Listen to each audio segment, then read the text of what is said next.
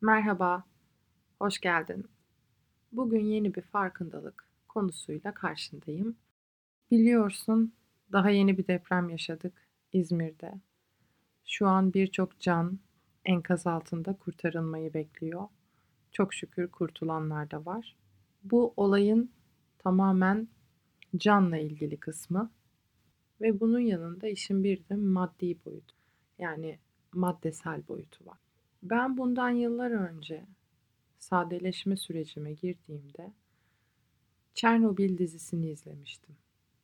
İnsanlar bulunduğu kentten ikazlarla, işte duyurularla bir çanta alın, üçün, içine üç beş şeyinizi koyun, hadi bakalım gidiyorsunuz şeklinde anonslarla arabalara bindirilip geçici bir önlem, geri geleceğiz diye evlerinden ayrılıyorlar ve bir daha hala evlerine geri dönmediler. İlk sadeleşme sürecime başladığımda bu diziyi izlediğimde çok etkilenmiştim. Ve demiştim ki insan dönüp arkasına baktığında asla pişman olmamalı.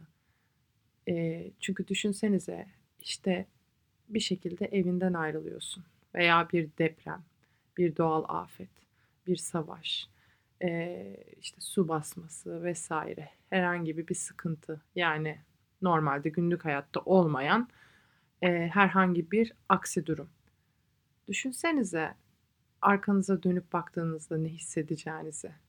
Eğer eşyalarınıza, yani bu maddesel şeylere çok tutunan biriyseniz. Bizler her gün işe gidip geliyoruz. Bazılarımız hiç sevmediği işlere her gün gidip geliyorlar. Ee, hiç orada çalışmak istemedikleri halde her gün gidiyorlar ve çalışıyorlar. Neden? Bir şeylere sahip olabilmek için aslında. Yani ben size şeyden bahsetmiyorum, hani elektriğini ödemek, suyunu ödemek, kirasını ödemek için minimum tutarda çalışan insanlarda bahsetmiyorum. İyi paralar kazanıp iyi şeylere sahip olabilmek için hiç sevmediği işlerin e, kölesi olan, tırnak içinde kullanıyorum, insanlardan bahsediyorum. Burada şöyle bir şey var ki biz hiç sevmediğimiz işlere giderken tüm duygu ve düşüncelerimizi aslında hiçe sayıyoruz. Kendimizi görmezden geliyoruz. İşte sırf o çok istediğim telefonu alabilmek için, işte sırf o çok istediğim arabaya binebilmek için. Peki bunu yaptığımda ne oluyor?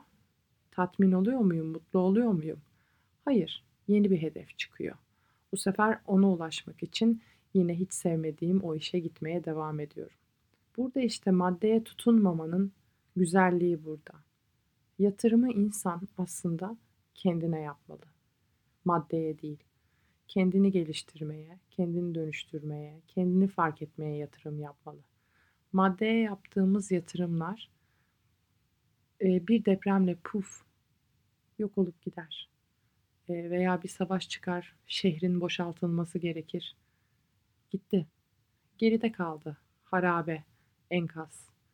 O yüzden de bir şeylere çok fazla tutunmamamızın öneminden bahsetmek istedim. Tabii ki eşyalarımızı seveceğiz. Tabii ki bir şeyleri beğeneceğiz, alacağız. Evimiz orası bizim.